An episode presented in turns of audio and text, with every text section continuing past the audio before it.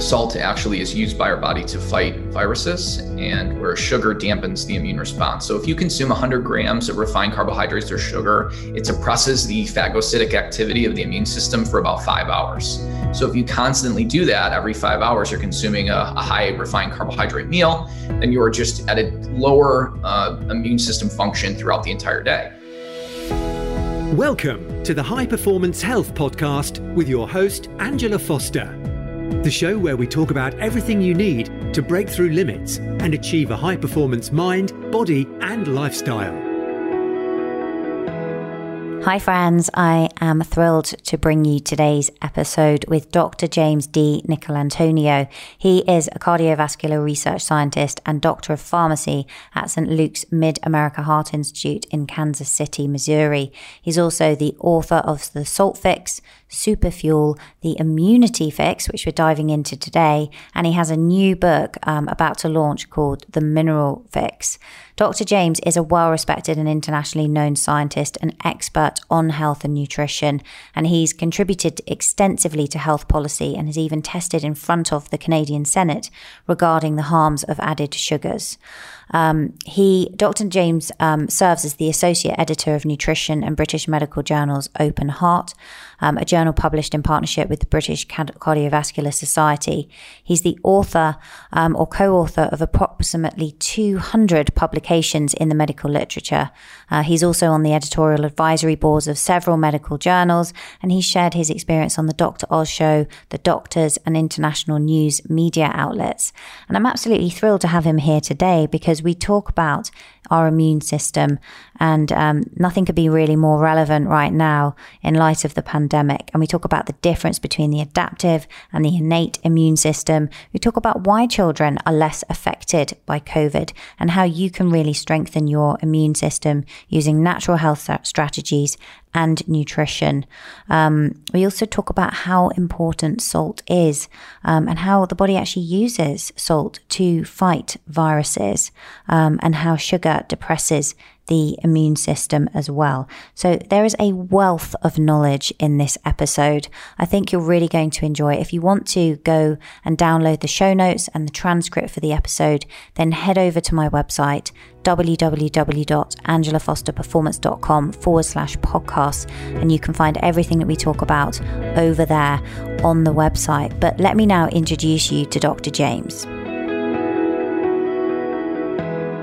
So I'm really thrilled to be joined today by Dr. James D. Nicolantonio, who is a cardiovascular research scientist and doctor of pharmacy. He's also the author of a book that he released last year called The Immunity Fix. It's an incredible book. For those of you that don't have it, I think every single bookshelf should have it on their shelves. It's an amazing read, not just for things like viral immunity, which is very topical at the moment, but also against things like heart disease, cancer, metabolic syndrome.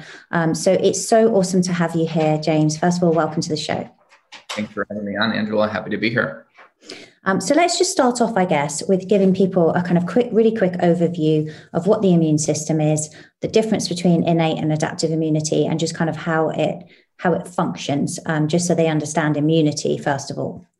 Sure. Yeah. So like you said, you know, in traditional medicine, we break down the immune system into the innate and the adaptive. And the innate is something that your body quickly mounts a response to an infection, using things like macrophages, white blood cells, natural killer cells, and they attack the virus in a more pro-inflammatory way.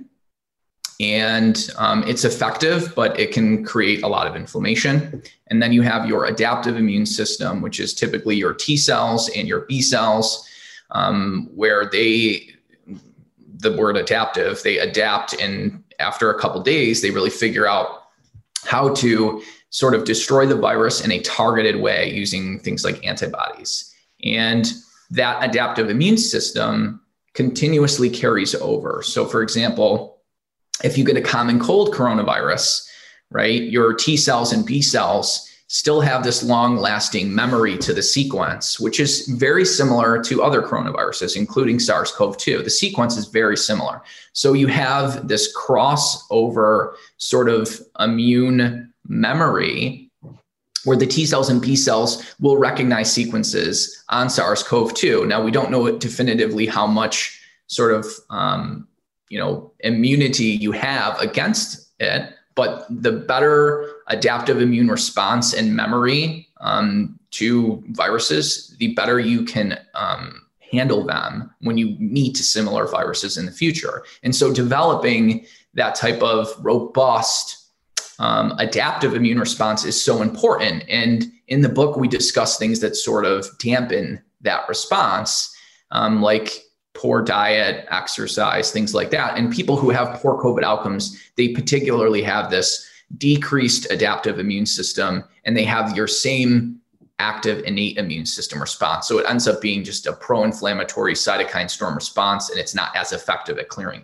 the virus. Oh, okay. So the body's kind of overreacting to what it sees, but it doesn't have the adaptive response to support it and kind of kick it.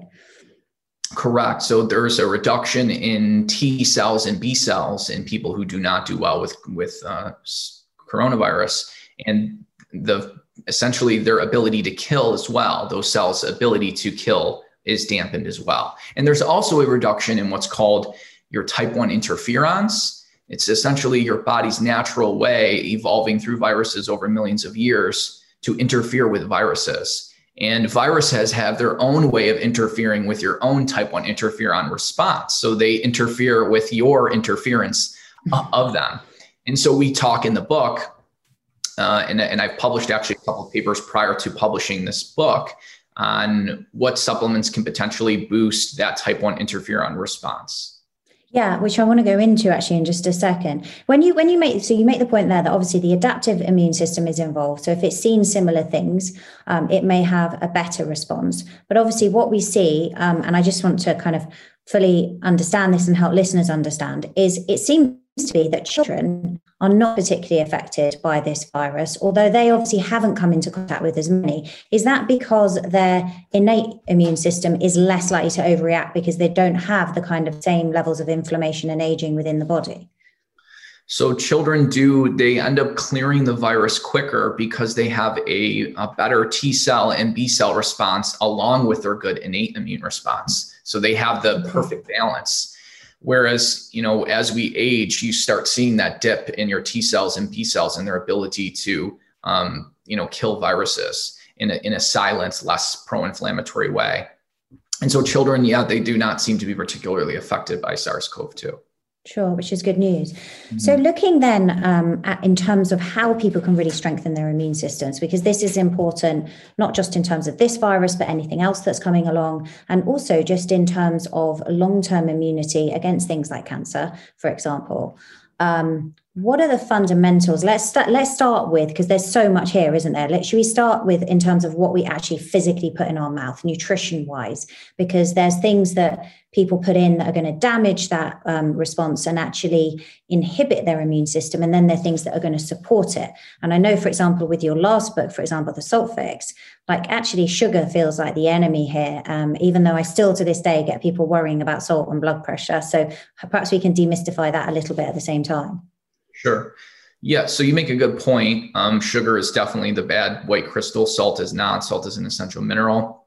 Salt actually is used by our body to fight viruses, and where sugar dampens the immune response. So if you consume 100 grams of refined carbohydrates or sugar, it suppresses the phagocytic activity of the immune system for about 5 hours. So if you constantly do that, every 5 hours, you're consuming a high refined carbohydrate meal, then you are just at a lower immune system function throughout the entire day.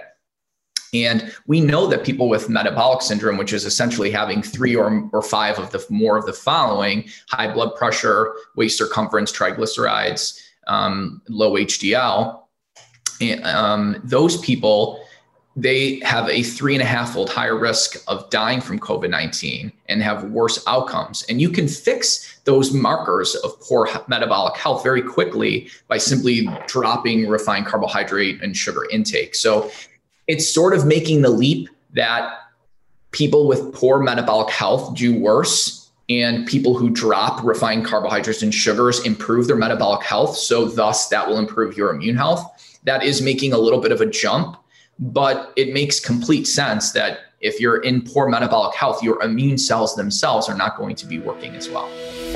So talking about immunity there, I just want to briefly interrupt today's show to tell you about some incredible immune boosting supplements over at Get Kion. They have an immunity bundle which includes their Kion Immune, which has high levels of natural vitamin C coupled with some very bioavailable zinc.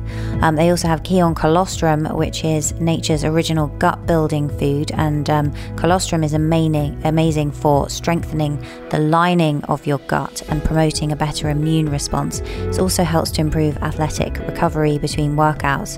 And in that bundle, they also have Kion Oregano Oil, which is a trusted herbal solution that's been used for centuries in the Mediterranean.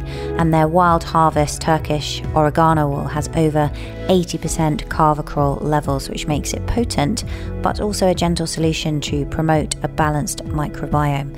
Now, you can get a cool 15% off any of Kion's products, including their immunity bundle, by heading over to bit.ly/getmykion, and Kion is spelt Kion, and all you need to do is enter coupon code Angela at checkout to get your 15% off. So just head over to bit.ly/getmykion, and that's Kion. And the other thing that Dr. James and I talk about in this interview is how collagen is one of the most abundant proteins in our body and how important it really is for our health and our immune function. And one of my favorite forms of collagen is actually by Hunter and Gather. They have some very pure grass-fed collagen. I mix it into my coffee in the morning. Mixes super well, makes it actually taste slightly nice and creamy and takes the edge off the bitterness. You can also throw it into a smoothie, multiple ways to take it. But it's amazing for, again, enhancing your the health of your gut and strengthening your immune system, and also really helping with your connective tissue, your skin health, and helping you look and feel younger. So to get a discount on Hunter and Gather's collagen, all you need to do is go to bit.ly/Hunter and Gather and enter code Angela Foster to get 10% off your order. So that's bit.ly/Hunter and Gather and enter code Angela at checkout to get 10% off your order. So those are some of my top immune boosting supplements. Now let's go back to my interview with Dr. James. And you mentioned there actually about HDL, because what I see is when I look at people's genetic tests is commonly they will have a SNP that basically, or a series of SNPs that make them more vulnerable to lower levels of HDL and higher levels of LDL. What can they do here? What's something that active steps that people can take to enhance their HDL levels? I think when you're looking at a ratio, the best is really triglycerides to HDL, because triglycerides are primarily determined by insulin sensitivity or resistance. So I don't like to necessarily look at LDL on its own. If you look at the triglycerides, they really want to be below 100 is really optimal. If you're at 100 or higher, that's potentially, indicating insulin resistance, and definitely if you're over 150. With HDL, it's a little tricky. If you have low triglycerides and your HDL is low, your insulin sensitivity may be okay. But I get more worried if someone's triglycerides are high and they have a low HDL, then that's particularly worrisome. Yeah. Okay. And just so people understand this is because when you're eating excess sugar, it's got to be converted into something, right? So it's going to be converted either to triglycerides in the blood or adipose tissue in form of like body fat, basically in the body. Yeah, exactly. So an excess consumption of sugar will lead to insulin resistance, which will then increase VLDL, which increases your triglyceride levels in the blood. So elevated triglyceride and HDL is a ratio to look at. But ideally, if you can get either a fasting insulin or better yet, an insulin assay after an oral glucose load, that will indicate how insulin sensitive someone is. Yeah, sure. Okay. And then the other thing as well that you dive into in the book in terms of not consuming, that's not always obvious to people, I guess, is pro-inflammatory oils and making sure that you get your omega-3-6 ratio right and in balance. Do you want to elaborate a little bit on that? Sure. So a lot of people know that omega-3s are heart healthy, and there's two different types, one from plants, which is called alpha-linolenic acid or ALA, which our body does an okay job, not a great job at then converting to longer chain omega-3s like EPA and DHA, which people know you get from things like fish oil or algae oils, things like that. And the really anti-inflammatory omega-3s are those EPA and DHA. And then there's something called DPA, which you can get from grass-fed, animal fat. And DPA, about 30% of DPA gets converted to DHA. So grass-fed meat and grass-fed animal fats, typically people don't think they're a good source of DHA. But when you take into account the DPA, which is much higher, and that gets converted to DHA in the body, it's actually a fairly decent source of long-chain omega-3s. And so is that DPA better conversion than the plant-based to omega-3s, to DHA? So are we better at doing that basically? Right. So ALA, the average conversion to DHA is going to be something like 0.5%. There's a very, very low conversion. Whereas DPA, you're getting that about 30% conversion to DHA. Okay. And really, that's how the body handles inflammation is the molecules that are converted off of DHA and EPA are called resolvins and protectants. And that is how our body naturally utilizes those fats and the molecules that come off of those, the metabolites, to sort of get rid of inflammation. So it's important to have good amounts of omega-3 in your tissue. So when there's inflammation, your body can then convert those long-chain omega-3s to the resolvins and protectants, which help resolve inflammation. And they actually get taken up into every single immune cell that's ever been tested. And the same thing with omega-6. So you have your plant omega-6s, which is linoleic acid. And then you have your refined seed oils, which is really harmful because omega-6 isn't necessarily harmful when it's coming from real whole foods. It's really when you extract it from these seeds in the process of high heat and hexane will oxidize that oil. Then it's kept in a plastic clear bottle for months on a shelf, oxidizing further. Then you consume it and your stomach acid further oxidizes it into these really pro-inflammatory molecules. And the immune cells will take up that inflammatory omega-6, and that will cause the immune cells to secrete more pro-inflammatory cytokines. So it's really important to keep your omega-3 and omega-6 ratio balanced. Typically you don't want an omega-6 to 3 ratio higher than 4 to 1. And you want to make sure that you're getting optimal intakes of EPA and DHA and that you're really minimizing or completely eliminating the consumption of omega-6 seed oils like corn oil, safflower, sunflower, soybean, and canola oil. Yeah. And just so people understand, actually, some of the articles I've read or the research suggests that on the standard American diet, for example, the omega-6 to 3 ratio can be as high as sort of 15 to 1 or 30 to 1, right? It can actually go really, really high. There's data in India that it might be actually as high as 50 to 1. And then in the United States, you're talking averages, right? That it's around 20 to 30 to 1 in the United States, but there's a lot of people who are consuming an omega-6 to 3 ratio well above 20 to 30 to 1. And what are your thoughts on rapeseed oil? Because obviously that's a highly processed oil, but what we see coming on more and more, certainly in Europe to the market, is cold pressed organic rapeseed oil. It's not going to be an easy process, is it, to get oil from a seed that small? Right. What are your thoughts on cold pressed? So you definitely don't want to cook with an omega-6 seed oil. That's number one. So if you're going to use a cold pressed, you definitely don't want to cook with that. So I will consume certain cold pressed seed oils like black cumin seed oil, but that is like an Ayurvedic type of, herbal medicine almost. There's so many clinical studies using black cumin seeds. There's even a pre-registered NIH study in 340 COVID patients where they gave them partially ground black cumin seeds at about 6 grams per day plus raw honey. And they significantly reduced mortality, increased viral clearance, and the hospital stay was cut by about 5 days in 340 severe COVID patients. So that is still a preprint. It has not been formally peer reviewed, but it was registered with the NIH and the results look very intriguing.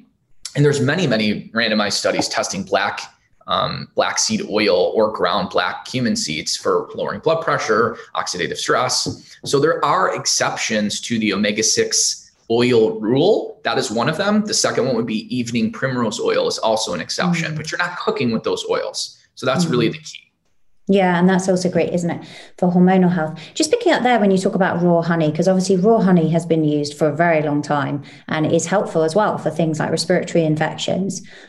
Specifically, it needs to be raw, right? Because then it's metabolized by the liver and it doesn't affect insulin in the same way. Is that right? Can you kind of explain that? Because, and also what the quantity is, right? Because it's still moderate amounts that we're talking about here. Right. So when you pasteurize honey, you're sort of inactivating some of the enzymes, the antioxidant enzymes that are in there. So honey is like this whole food substance that it's basically, right, the nectar that bees take and it mixes with their microbiome and creates honey. And it is technically a whole food matrix of vitamins, minerals, antioxidant enzymes, tannins, phenolic acids. I mean, there's probably 300 compounds in honey. And when you pasteurize and heat it, you're sort of deactivating some of those benefits. So if you can get it raw, it's less processed. And just like the more you process a food, the health benefits go like this. So taking raw honey is you're getting this from nature, this raw component. And there are definitely a lot of studies showing that consuming raw honey, typically at a dose of up to 4 ounces per day, but usually, 1 to 2 seems to probably be enough, 1 to 2 ounces per day. So that's like 2 tablespoons twice a day of raw honey. And there's definitely a lot of studies on improving asthma, reducing common cold. And now we have this preprint study combined with black cumin seeds that it may help with COVID. And is this any kind of specific type of honey? Like, does it need to be Manuka honey or is this just raw honey? So I actually emailed the authors to understand like what type of honey this was. And they said it was just a typical raw local honey. And so the study was published, the preprint was published in, I believe, Pakistan. So it's just your typical local Pakistan honey in nature. And so you can't extrapolate, right, local honeys as being the same from where you are to one location, because there are definitely different, like Tulang honey from deep in the rainforest has been shown to have higher, like things, higher antioxidant enzymes to it. So there's definitely not all raw honeys are the same per se, but I think that any type of raw honey is going to probably have some benefit, especially over refined sugar. Yeah, for sure. So let's talk about then actually on that thread in terms of things that can actually really actively enhance our immune system. Just looking predominantly at diet, like the one of the key ones obviously is vitamin D that's being talked about a lot. We can't really get much of it from our diet. It tends to be more from the sunshine. But what are the kind of things that if people are thinking, right, I want to meet these in my food and also with supplements in terms of a stack that will help to enhance their immune health? Right. Yeah, that's a good point. And you're correct that probably the best way to get vitamin D is through sunlight. But obviously we can't do that in the winter months if we're living up north. So I typically get a good amount of my vitamin D through cod liver oil because it also provides vitamin A. And there's this huge debate. There's a large debate that, should you constantly dose with high doses of vitamin D. It does seem to be potentially beneficial in certain COVID patients. There are some small randomized studies showing this.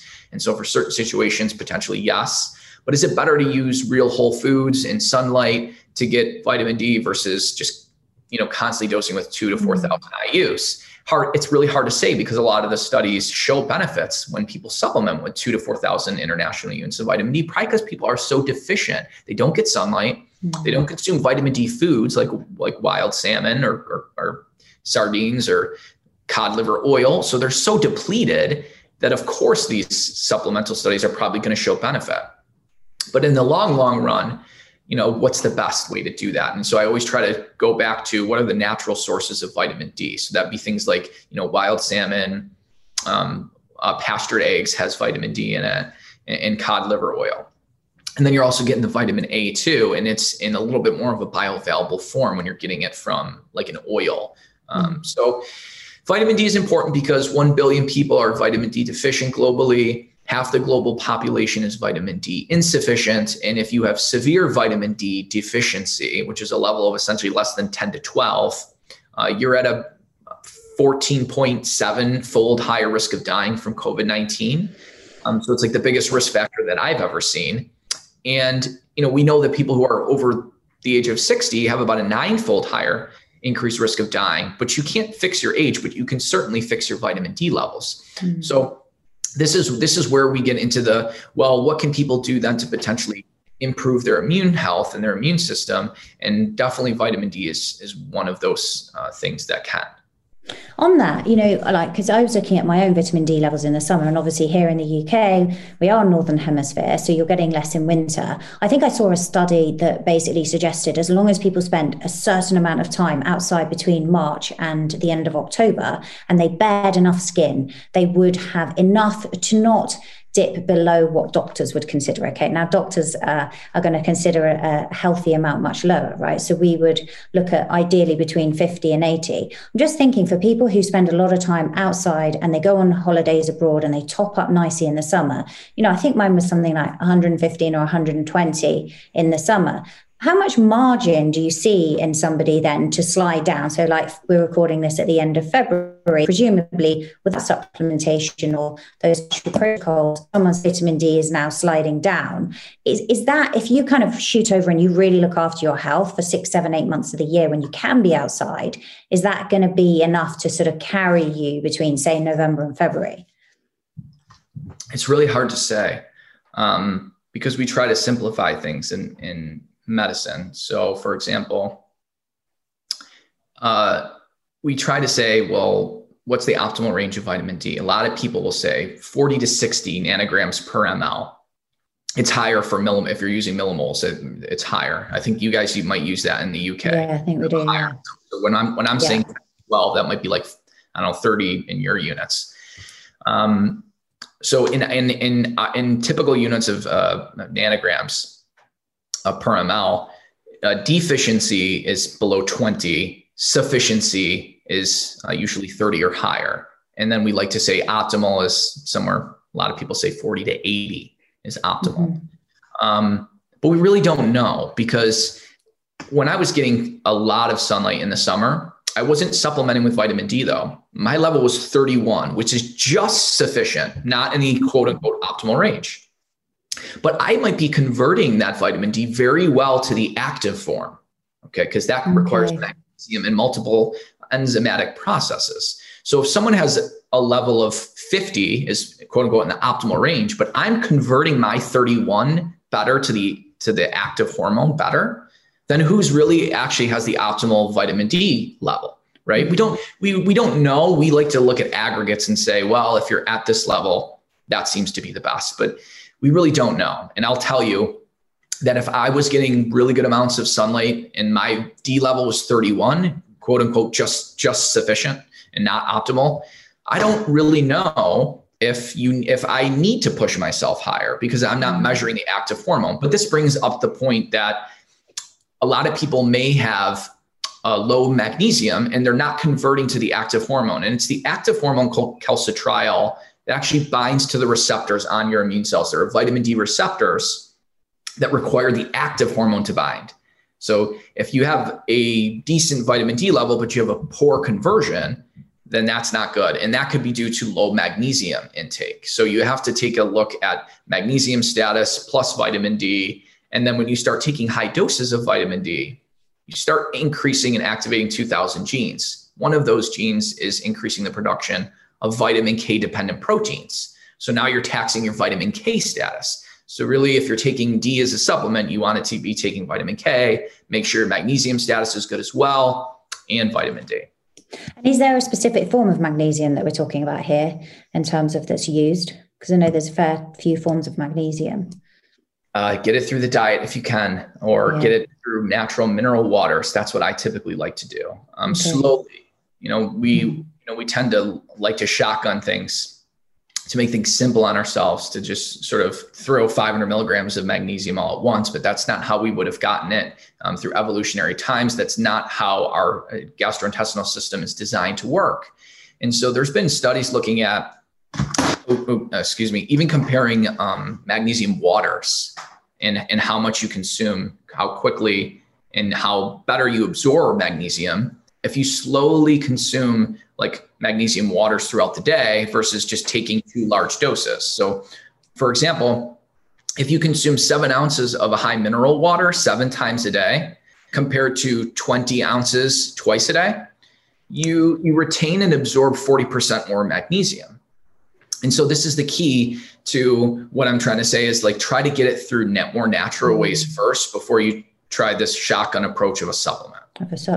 And what water do you recommend then in that respect? Are you remineralizing water, that you've filtered already, or are you using a specific brand of water? Kind I drink. It's called Gerald Steiner water. Okay. So it has calcium and magnesium naturally in it. Another good water is called magnesia water, if people don't like sparkling or carbonated. And there's another water called crazy water, which is another just kind of natural mineral water. And so I think it's a good way. So many people are deficient in calcium and magnesium. Now, if you're eating a whole food diet, because calcium is fortified in everything now, if you're eating processed foods. But when you start eating whole foods, it's very difficult to get bioavailable calcium, especially at optimal levels. So how did we used to get it? Well, our waters were never softened, and natural waters typically tend to be fairly high in calcium and magnesium. So I think those two minerals I like to get through slowly consuming natural mineral waters throughout the day. Interesting. Thank you for that. So in terms of other nutrients, obviously there's lots of things that affect, and we know that there's some that become particularly depleted in systems as we start to aging, because obviously aging is one of the difficulties in this process. Can you talk a little bit about NAD? Because it is a little bit kind of controversial, I guess, insofar as if you're trying to take it in supplementary form, how much is absorbed, which forms, which kind of precursors convert into it. I know like when we look at Dr. Sinclair's work, for example, like he takes NMN, but that's actually in quite high amounts, isn't it? So for somebody who wants to support NAD, what would you recommend? Right. I mean, it's an interesting topic, and it comes back to the same thing where people are just trying to find a quick solution, right? So taking things like NMN or NR, nicotinamide riboside, it's like you have a hole in your boat, and you're taking a bucket and you're trying to throw the water overboard to keep your boat from sinking. It's not the best approach. Really low NAD levels is suggesting a high inflammatory state in the body. So really it's sort of like, how do you resolve the inflammation to naturally boost your NAD levels versus trying to take supplements? Is it possible that there's some acute benefits to boosting NAD levels? Potentially.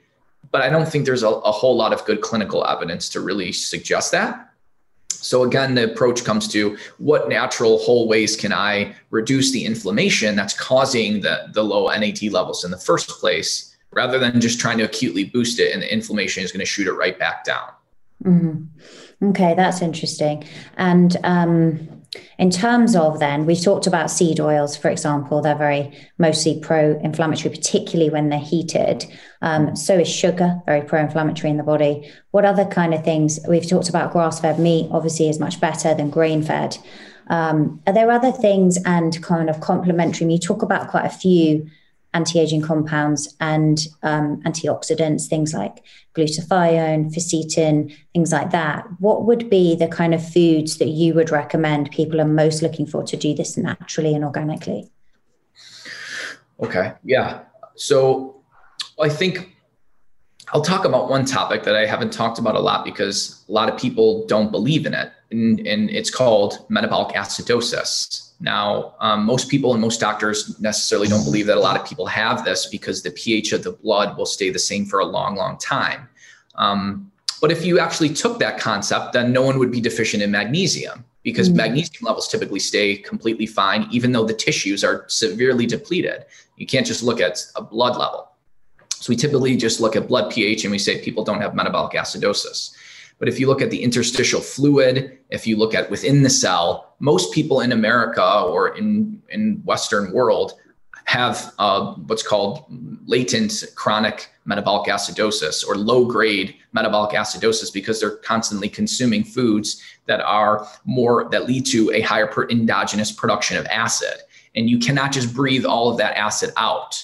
Your kidneys have to eliminate it. And at a certain point, typically about 70 milliequivalents of acid, you start retaining this acid, and it's very pro-inflammatory because it's the acid in the cell and around those cells that are causing more inflammation. So for natural foods, a lot of people aren't eating enough fruits and vegetables, or natural bicarbonate mineral waters or potassium citrate to offset the high dietary acid. So I think this is this hidden sort of, this hidden chronic issue that very little people know about except the experts in the field. There are tons of studies on this. I mean, we proved this in 1966. There was evidence that dietary acid load causes bone loss and calcium loss in the urine.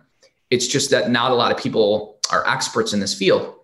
So I think trying to bring back alkalinity in the diet is very important, especially because a lot of the animal foods are so nutrient rich. So the best way to boost a lot of your vitamins and minerals is through eating things like pastured meat, especially liver, heart, getting those ground blends for all the nutrients. And then, some plant foods, if you tolerate them, are very important to balance out the acid load, like spinach, dates, even honey is alkaline. So there's this balance that you have to have. Otherwise the body will retain acid at a certain point. And as you say, then you're drawing, right? You've got to take the minerals from somewhere to balance it out. So you draw from the bones, right? Which increases your risk of osteoarthritis and also, osteoporosis, and also particularly in women, right? That are postmenopausal, this is then more of an issue.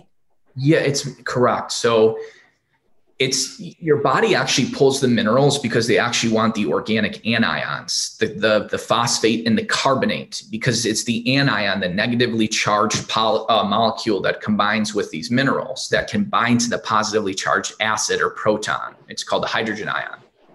That's how we get rid of acid. You have to bind it first with something, and then it either gets excreted out in the urine as ammonium, or you can breathe it out when bicarbonate binds to it, and then it turns into water and CO2. So you're right. But then some people will say, well, why don't I see this right away? It takes a long time, but you can see it quickly if you take people with even just stage 2 chronic kidney disease or postmenopausal women, and you give them alkaline supplements. There's a lot of randomized studies where they'll give them potassium bicarbonate, sodium bicarbonate, or just fruits and vegetables. And you can see it improves their bicarbonate levels. It improves their markers of kidney function, bone health function. The loss of calcium in the urine goes down, and the loss of nitrogen, which indicates muscle breakdown, also goes down. So you can see those benefits of alkalinity very quickly in someone who is old or already sick. It would take probably years to see those benefits in a healthy, younger population.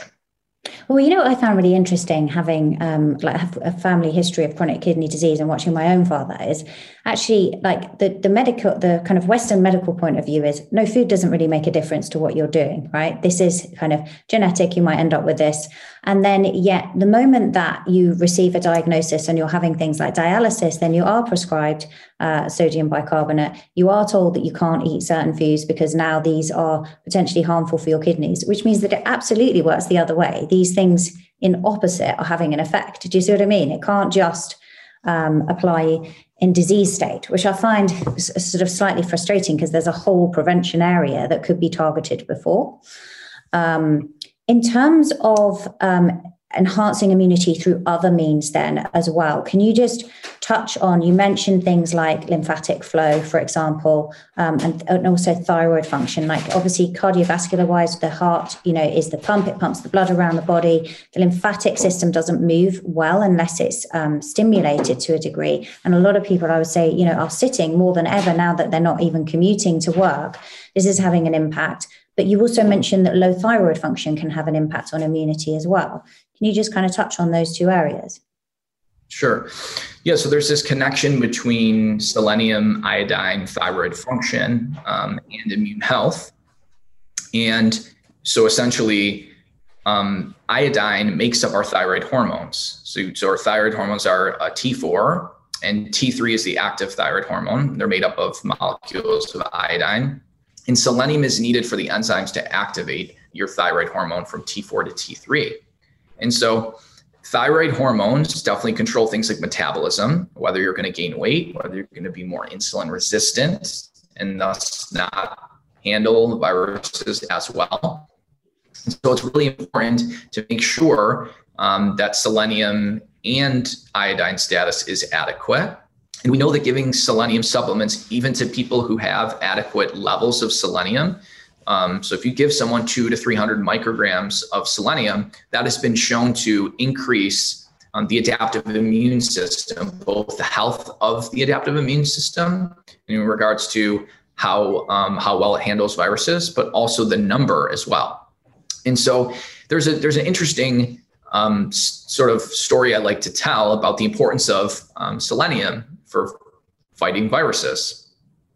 And there's a RNA virus called Coxsackie virus. And typically when you get this, it doesn't really affect adults.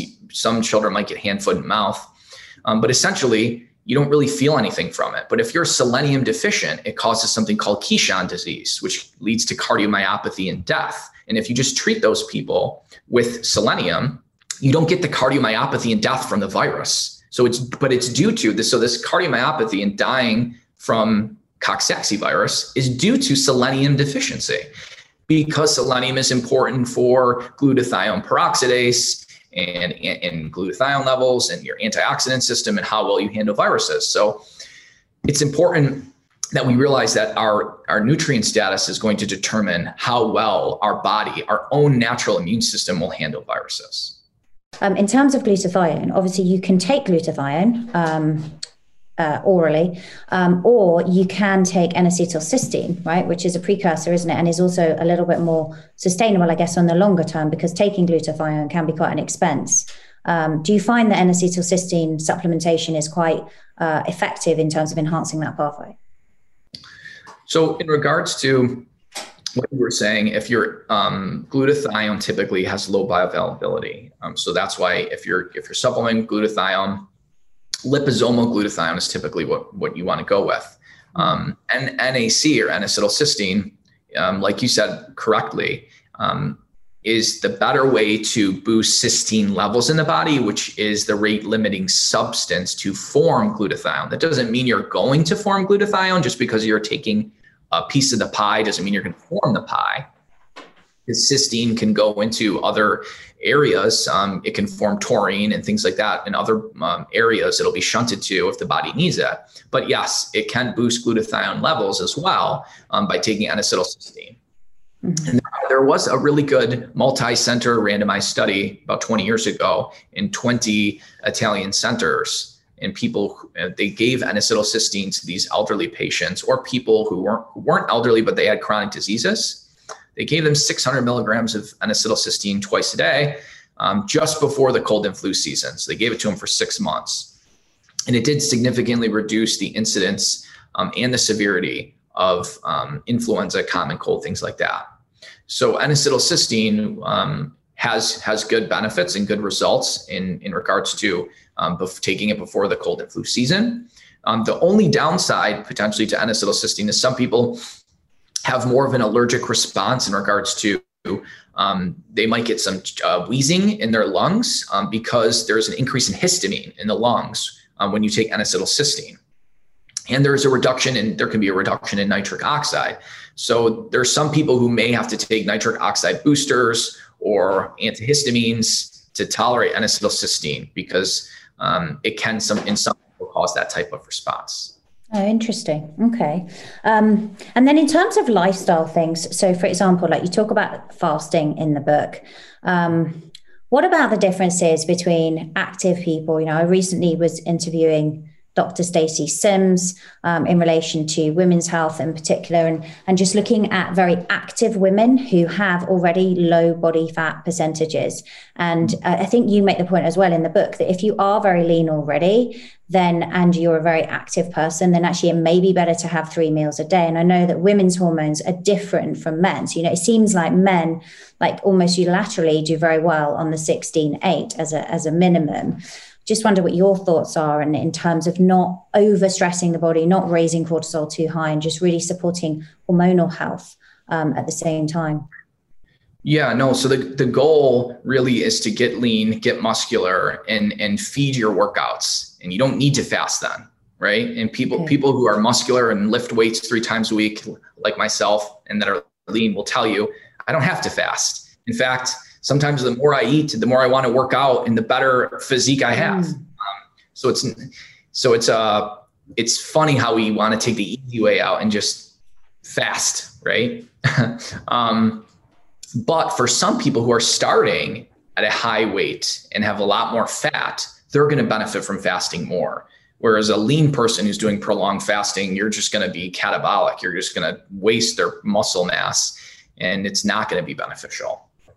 And, you know, intermittent fasting can have benefits, of course, right? Skipping a meal or some people do OMAD, 1 meal a day. But that gets a little, you have to really make sure that that 1 meal is perfect in regards to vitamins, minerals, things like that.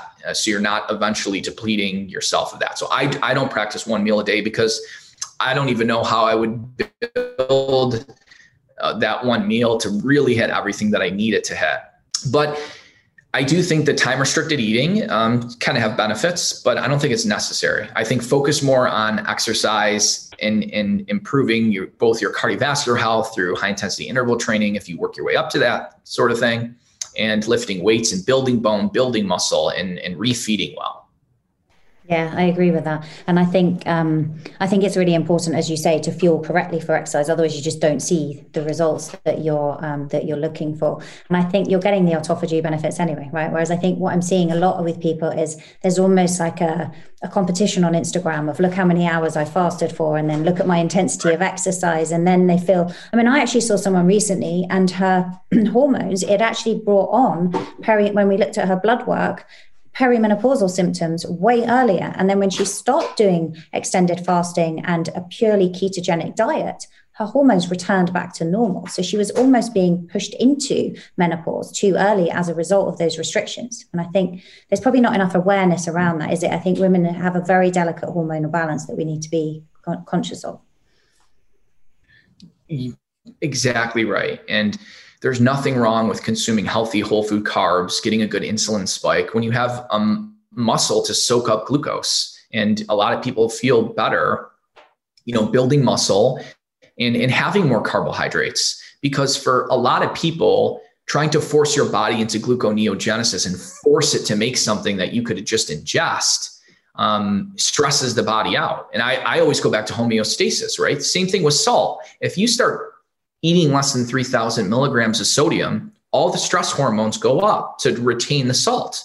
So aldosterone, angiotensin II, renin, all these things that stiffen the arteries and are bad for us go up 3 to 10-fold. Mm-hmm. And so what happens when you start restricting carbohydrate intake below 150 grams, below cortisol goes up, T3 goes down, right? Especially in women. You can mess up their thyroid hormones when you drop their carbohydrate intake too much. So it's balanced, right? Like some people tolerate carbohydrates better than others, but I think we've sort of over-demonized real whole food carbs. Yeah. On the salt, actually, I want to go into that a little bit more because it's still even said by a lot of doctors, you know, here in the UK, you keep your salt low. You know, I have people who come to me and they say, well, I don't add any salt at all to my food. Now, if they're not eating any processed foods, and obviously processed foods contain table salt, which is undoubtedly not good for your health, they're clearly not getting enough. And I just think there needs more education around this. My understanding is that it's actually about having a full mineral-based salt, something like Redmond Real Salt, that's giving you all the minerals at the same time. And actually, that's not going to have adverse implications. If anything, I think you talk about positive impact on cardiovascular health, as you mentioned there, and blood pressure. Right. Yeah, exactly. So normal salt intake does cause high blood pressure, chronic conditions in blood pressure that's never been shown. And if it does, that person, if they are salt sensitive, where it's causing chronic high blood pressure, that's due to some other underlying cause, which I talk about in the Salt Fix, whether it's high insulin levels, due to a high sugar diet, whether it's low potassium, whether it's low magnesium, whether it's a high acid load, you fix the underlying cause. Our kidneys are meant to handle a lot of salt. You know, your kidneys filter a full teaspoon of salt every 5 minutes and have to actively reabsorb all of it back in, which is a tremendous energy expenditure. If you eat more salt, it'll just dump it. And if you don't need it. So we're basically like these salt filtering systems, and our blood is extremely salty. You know, our blood has 16 to 20 grams of sodium in it. Whereas your blood only has like 4 grams of glucose. And yet we're told to consume like only 1 gram of sodium per day. And so, you know, a normal salt diet, most people do so much better on, again, because when you go below that 3000 milligrams, all the stress hormones go up. And that to me, that tells me you're messing up with your body's homeostasis. Yeah, you can live on a low salt diet, but why would you want to live on a diet that's causing your renin, aldosterone, your adrenal glands to constantly be producing all of these stress hormones? Mm-hmm. And then there's side effects to low salt intakes, right? So when the doctor tells people to go on a low salt diet, well, everybody is going to have more fatigue, sleep disturbances, exercise intolerance. So you're telling someone to exercise, but then you're putting them on a low salt diet, which is inhibiting their ability to exercise in the first place. It's like counterintuitive.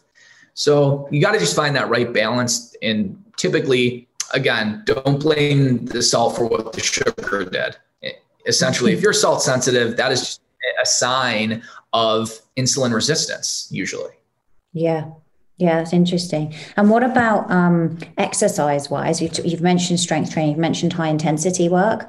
What have you found in terms of the immune system? Because I find that actually we rarely over-exercise unless we're an athlete. There's potential there. You might overtrain. Most times we're under-recovering rather than over-exercising.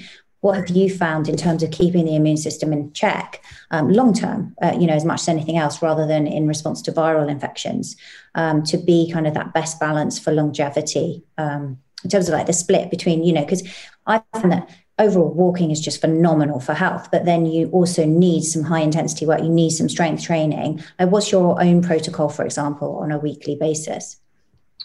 So my protocol is lifting weights usually 3 times a week. And then usually running like a mile fairly fast, once to twice a week is typically what I do. So I don't do a ton of cardio, but I do enough. It's almost like high intensity cardio for like a mile. So essentially I'll run like a mile in like sub 6 minute, and I'll do that once or twice a week. And then I'll lift weights 3 times a week. And the studies show moderate exercise, let's say 3 to 5 days a week for 30 to 45 minutes reduces the risk of upper respiratory tract infections by about 50%. When you overdo it and you're exercising over an hour a day at a high intensity for like 3 or 4 days a week, that can increase your risk of an upper respiratory tract infection by 2 to 6-fold. So we do go through some strategies that may help offset that increase, but you can overdo it with exercise. So that perfect amount seems to be, 30 to 60 minutes at fairly high intensity, but not super, super high intensity. But that's not to say you can't train hard for over an hour. You just may get sicker more often. Yeah, sure. Because as you say, it affects the upper respiratory tract. And what about or vulnerability to infections in terms of when you say lifting weights? Do you mean like heavy load for a small number of repetitions, or more within that sort of hypertrophy 8 to 10 range? What do you have a focus there that you think is better for immunity and longevity? I do the 8 to 10 range, and I make sure that my form is very good. And I'm, really keeping the weight on my tendons and ligaments for a fairly decent amount of time. That way, it's not too heavy, because I did injure myself when I was 26 years old. I partially tore my pectoralis tendon because I was lifting too heavy, and I was doing things in that 3 to 5, only able to do 3 or 5 reps, and that will get you into trouble once you get older. And these lifting weights where you can only do 3 lifts. That's what happened on the 3rd or 4th lift. My pectoralis tendon tore, and probably because I was 26 and I didn't eat a good diet my whole life too. So I probably didn't have good collagen health and things like that. But you do have to be careful with lifting weights. You have to really, you want to be in that 8 to 10 range because that's a safer range too for preventing injuries. Yeah, for sure. I think you have to be extremely well warmed up, don't you, to lift the very heavy weights that's more. And as you say, other factors come into play. You mentioned there collagen. I just want to touch on that actually, because it's really, really important, and the importance of things like bone broth and glycine and gut health. Just to kind of round things off, can we talk just a little bit briefly about the gut and how that enhances immune health? Sure. So collagen is the most abundant protein in the human body. Makes up like 70, 75% of your protein in your skin, about 90% of the protein in bone. It forms all your tendons, ligaments, organs, and the lining of the intestine is made up of collagen. And then, of course, there's these glycosaminoglycans that are made of sulfates, which give it negative charge, and that holds water and gives your joints more moist, more water, more lubricant, things like that. So there's more to collagen health and joint health than just collagen, right? It's made up of all these mucopolysaccharides and chondroitins and all these other fun things. But in regards to gut health, that is the gateway to if someone's either healthy or not healthy, because essentially a lot of chronic disease is coming from what you're eating. It's bad. It's damaging the gut lining. And now you have things that should not be passing through to the bloodstream and hitting the immune system that are, and that will create this sort of autoimmune type of reaction. So essentially you need to have a healthy gut lining, healthy tight junctions to prevent undigested substances from passing through that shouldn't. And things like LPS, lipopolysaccharide, which is endotoxin, right? Your gram-negative bacteria are producing this that should not be able to pass through that lining. But when it does, it creates endotoxemia, which a lot of people have, but people just aren't measuring LPS in the blood. And that can cause a whole host of damage, inflammation to the immune system, and things like that. So keep a healthy, tight junction, eat healthy food, so you're not damaging the barrier that's protecting you and your inside world from the outside world. And this can also be linked, hasn't it, to things like non-alcoholic fatty liver disease in terms of these toxins that are produced within the body actually causing that, which is massively on the increase at the moment, isn't it?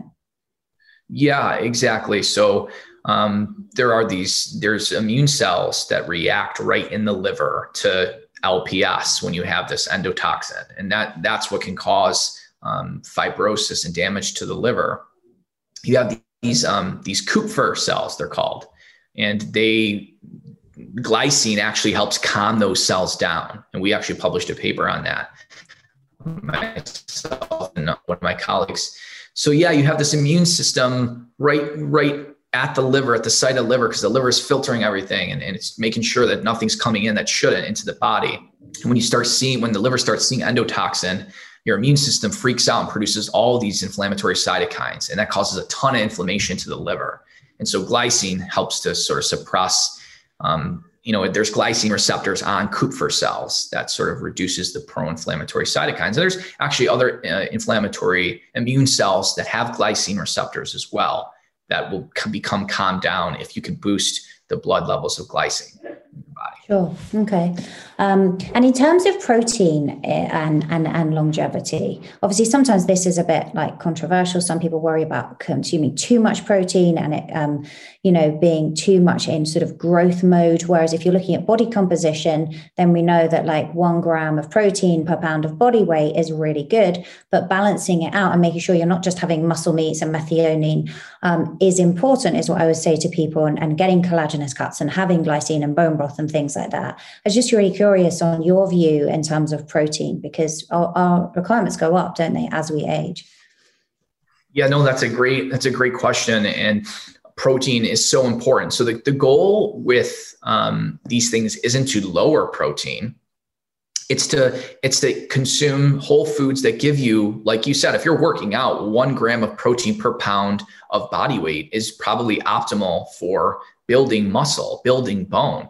And like you said, balancing out the methionine to glycine ratio, consuming collagenous meats, consuming glycine, consuming hydrolyzed collagen is great, but you just have to provide more alkalinity. So the problem isn't the protein really, because you need mortality dramatically increases if you're not getting enough protein. Like And we see mortality increasing too on the other spectrum. But the problem is because people who are consuming high protein diets usually are consuming processed meats, and they're not bringing back the alkaline foods or waters to balance out the acid.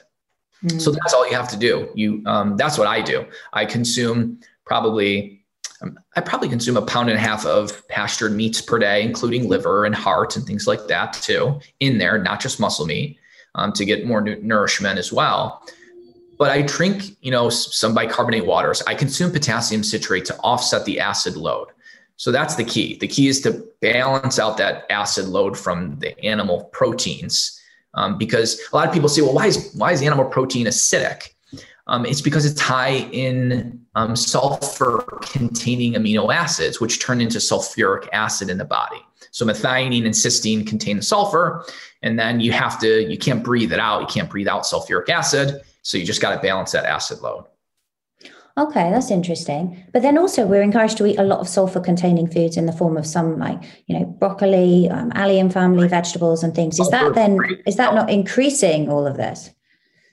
It sort of is, right? Because not all sulfur will be directed to sulfuric acid, right? Because we have sulfates on the proteoglycans that I was telling you about that are negatively charged that pull water into it. So sulfur is extremely important. There's a lot of studies. Like I started taking something called MSM, which is sort of like this precursor to sulfur, because there's a lot of studies on joint health, allergies, things like that. And like you said, the sulfur-containing foods like onions, broccoli, things like that are really healthy and good for us too. So it's sort of like the protein story, right? Protein has a lot of good things. You just got to find out something to balance out the acid, right? And so the sulfur containing foods are great for you. And there's a lot of studies showing even high sulfate water, sulfurous waters are good for you too. It's just, they do provide some acidity, but you're not going to get really acidity from broccoli and natural vegetable sulfurous foods, because they provide alkalinity. So that's really not a form of acidity. Really, you can get acidity from sulfur containing animal foods. Sulfur supplements like MSM will probably contribute somewhat to the acid load, which is why I take potassium citrate to sort of offset that. So I want to get the benefits of all the sulfur. I just want to prevent the acid load. And what kind of dosage are you taking that in? Of potassium citrate? I do 3 grams 2 to 3 times per day. Okay. So 3 grams of potassium citrate will give you 1 gram of about 1 gram of potassium. So I'm getting an extra 3 grams of potassium too in my diet, which is great because most people aren't getting enough. Yeah, for sure. And so kind of just to sort of finish off then, cardiovascular health, because obviously you're a cardiovascular research scientist. And this is still controversial, isn't it? A lot of the theories around saturated fat and heart disease have been debunked. But then in some people, we see that certain kind of genetic SNPs make them more vulnerable. I know, for example, like when I have the APOE4 one copy. So that if you look at the research suggests, higher things of omega-3s and actually keeping saturated fats to about 20%. Now, I know not everybody is vulnerable in these ways, but for just to summarize for people, if you can, what's important in terms of actually optimizing cardiovascular health? It sounds like from a lot of what you're saying, metabolic health is the key to this window, and not having things like insulin resistance. But I'd love to just get some more color on that from you. Right. Yeah, sure. Well, I think everyone wants to look at things on the margin, but the main things are, the number one contributor is the omega-6 seed oils. You cut those out of your diet, you're going to drop inflammation in the arteries. You're going to reduce the omega-6 in your lipoproteins that causes them, like LDL, to oxidize in the first place. Right. So you want to think about saturating LDL with things like extra virgin olive oil, the monounsaturated fats. When you consume more olive oil, that will saturate your lipoprotein particles with more monounsaturated fats, making them more resistant to oxidative stress. And at the same time, you're getting all these polyphenols from extra virgin olive oil too that prevents oxidative stress. So when it comes to good fats, bad fats, extra virgin olive oil is your good fat. Pastured butter is fine. But you don't want your regular butter. Regular butter can have oxidized cholesterol in it, omega-3, vitamin K2. So avoid regular butter, consume pastured butter is fine. And those are the oils you want to cook with too. So animal fats are less susceptible to oxidation because they have no double bonds to oxidize during cooking.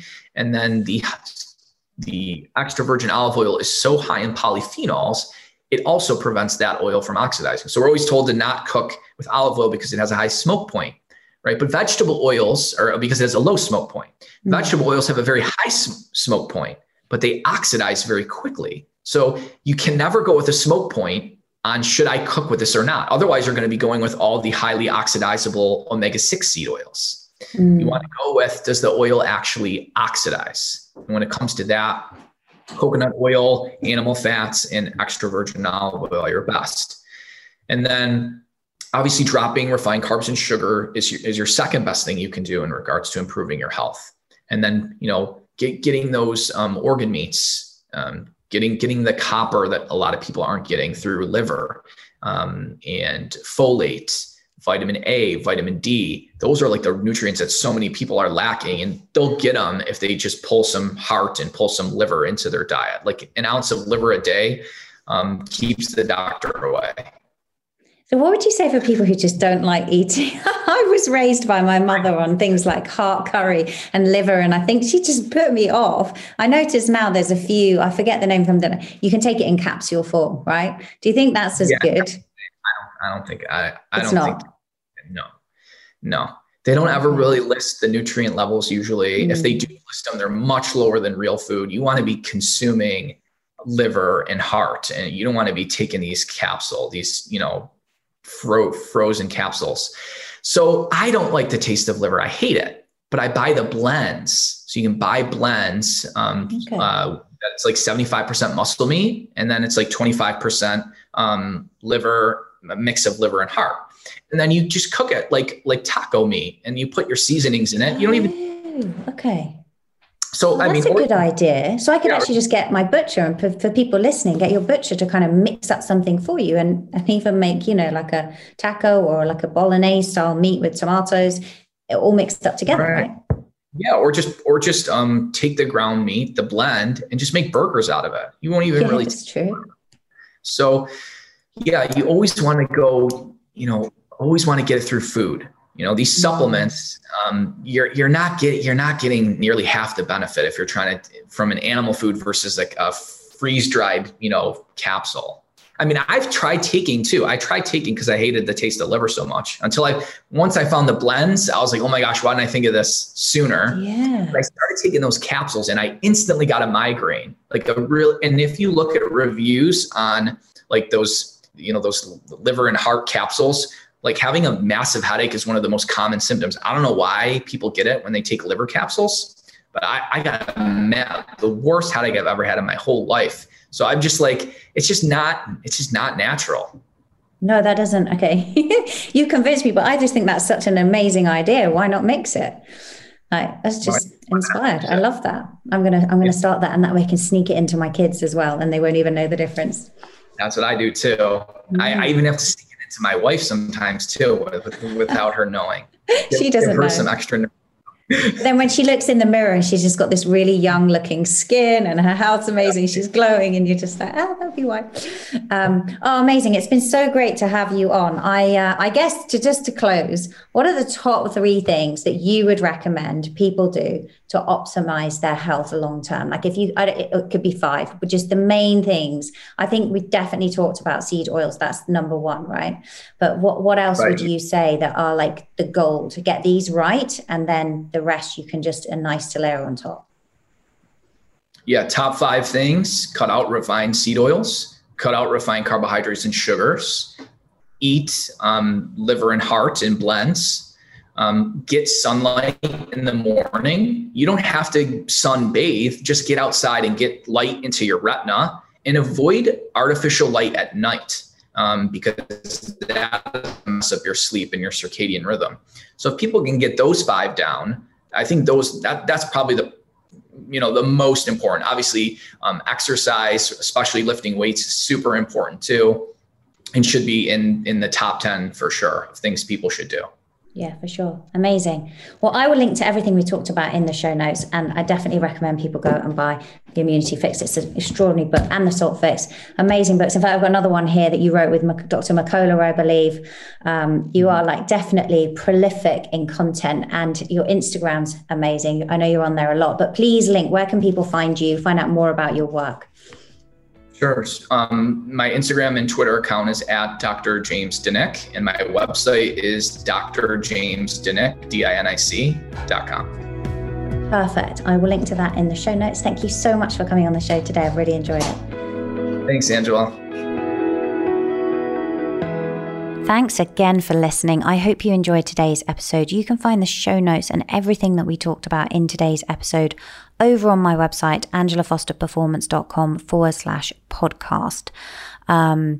And I would love it if you are enjoying this episode or any other of the episodes, if you could pay it forward by leaving us a positive review on iTunes or whichever platform provider you're listening on. It really helps to just get the podcast more reach, and just helps me to continue to bring this content to you. So I hope you enjoyed today's episode, and I look forward to connecting with you on the podcast next week. Thanks for listening. Remember to review and subscribe. You can grab the show notes, the resources, and highlights of everything Angela mentioned over at angelafosterperformance.com. You can also snatch up plenty of other goodies, including the highly helpful Angela Recommends page, which is a list of everything she personally recommends to optimize your mind, body, and lifestyle.